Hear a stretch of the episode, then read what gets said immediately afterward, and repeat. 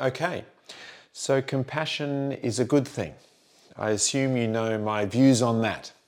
I have episodes here such as five evidence based benefits to mental health of compassion, five more evidence based benefits of compassion in our community, 10 guiding principles to living a compassionate life. So, yes, compassion is a good thing, but our compassion is not boundless. And it's useful to be aware of this, reflect on it a little, and work out what might get in the way of our own compassion. Having boundaries makes complete sense. But our compassion can also be bounded by certain appraisals, judgments, biases that can often be brought to consciousness, examined and softened, or even discarded. Check out the article by Goetz and colleagues from 2010 for a thorough look at all of this.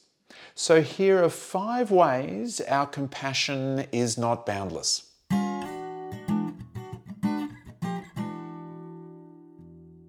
First, the relevance, closeness, or similarity of the sufferer to the self and or the goals and values of the self.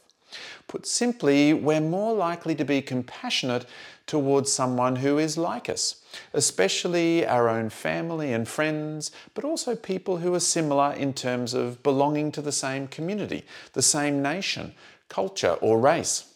Let's think about this. We might say, but my compassion is for all sentient beings. Okay, so at one level, we strive to be sensitive to suffering in all sentient beings and try to alleviate and prevent their suffering. If we're walking along a path and we see an ant, we may very well purposely not step on the ant so as to avoid causing it suffering. But let's do a little thought experiment. Earlier this year, the city I live in suffered from terrible flooding. Many people's houses were inundated and they lost everything. Imagine you became aware of a person who suffered such a loss, a stranger, someone who you didn't know. What degree of compassion might you have experienced for this person? How willing would you be to help? Now imagine that the person was, in fact, an acquaintance, perhaps someone you vaguely knew from work. What degree of compassion or willingness to help might you experience now? Or imagine that the person who has lost everything is a friend, or a very close friend, or a family member, or perhaps your own parents or your own children. How much compassion might you experience then? How willing might you be to help those people? Now, you might say, I would help them all. But there is something very important in all this. We are more likely to help someone who is suffering, but who is somehow more relevant to us, or similar to us, or who has similar goals and values, and especially someone with whom we feel emotionally close. You can probably imagine, therefore, that there may be certain others who we feel less inclined to be compassionate towards. And it makes sense in evolutionary terms. It might be quite adaptive to look after kin and so on.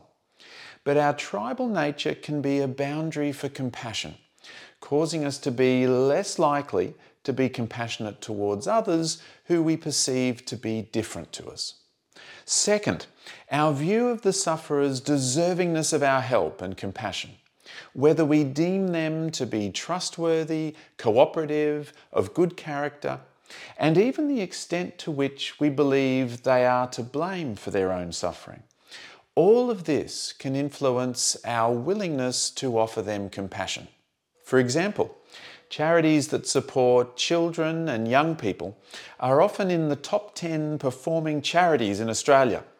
Charities such as the Smith Family, World Vision Australia, Police Citizens Youth Clubs work hard to support children and young people who are suffering due to no fault of their own children are often seen as quite blameless in their suffering. Other charities, for example, those working with drug addiction or adult offenders, can sometimes find it much more difficult to attract donations when we feel that the person didn't even try to avoid the suffering, didn't put in the effort, or in fact did something wrong or bad or broke the rules and thus caused their suffering, then we feel less sympathy and more anger, and therefore less compassion. Think about your own life. Say a friend who has fallen into strife, but due to their own so called bad choices. Sometimes it can feel just that little bit more difficult to feel sympathy for them or to feel motivated to help. Third, whether or not we feel we're able to cope with the situation at hand and the difficult emotions that might bring can influence whether or not we offer to help. If we have high coping self efficacy and we believe our resources to cope outweigh the demands of the situation, then we're more likely to take compassionate action. However, if we have low coping self efficacy, we're not sure we can cope with the situation, then approaching another's suffering may cause us personal distress, and therefore we feel motivated away from compassion and towards relieving that distress. I remember the devastating images from 2015 of the little boy who had died fleeing Syria and whose body was washed up on a beach in Turkey. The immediate reaction of many was to turn away from the television, change the channel, feeling unable to cope with the emotions those images evoked.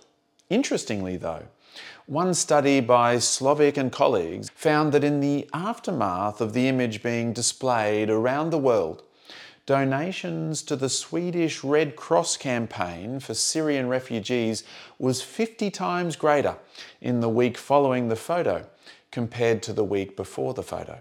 This might suggest that the emotional impact of the photo, the ability to identify with a specific individual who had suffered, and the empathic effect this had helped to increase compassionate action, at least in the form of donations. But again, translated into our day to day lives, we might know someone who is suffering, perhaps through bereavement, but we feel worried about the difficult emotions we might experience, and so we avoid giving them a call. Fourth, our compassion can be blocked when we don't really know what to do to help, or in some way we're not confident that we can effectively aid the person who is suffering. It's very difficult to know what to do about the issue of homelessness. And so many people might walk right past the homeless person who's huddling amongst their meagre possessions because they really don't know what they could do to help. It takes a lot of wisdom to be compassionate and practice and genuine attempts to help and then reflecting and reviewing the help given and how effective it was before perhaps trying again. So, there are the four appraisals that influence whether or not we're motivated towards taking compassionate action. Perhaps it goes a little like this Who is the person suffering? How similar, relevant, or close are they to me? How deserving are they of my help, or how much are they to blame for their suffering?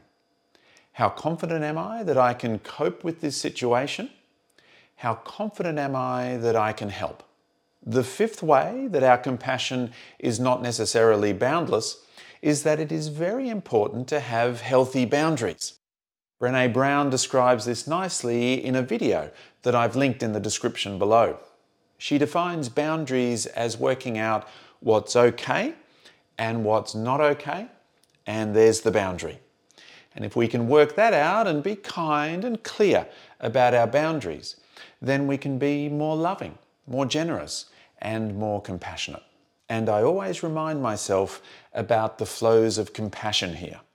We want to have a balance between the compassion we give others and the compassion we receive, whether that be the compassion we receive from others or the compassion we offer ourselves. In a way, good boundaries can help us with this balance, avoiding being too depleted, too fatigued, and ultimately avoiding anger, resentment, and hatred. So that's it. Five ways that our compassion is not boundless. The idea here is to bring awareness to these possible boundaries, especially the unconscious appraisals and biases that can block our compassion, sometimes in very subtle ways. We want to notice, ah, there's a little bias. It's not my fault, it's probably part of my evolved brain. But I want to try to cultivate compassion and broaden my circle of compassion. I want to include people who are different to me, even those who might have made choices in their lives that contributed to their suffering. And I want to develop my coping and my distress tolerance and my compassionate wisdom and skills so that I can be there for others and be helpful. And I want to do all of this with one eye on myself and my own needs so I don't get used up and depleted, but rather can sustain a compassionate life for the long haul.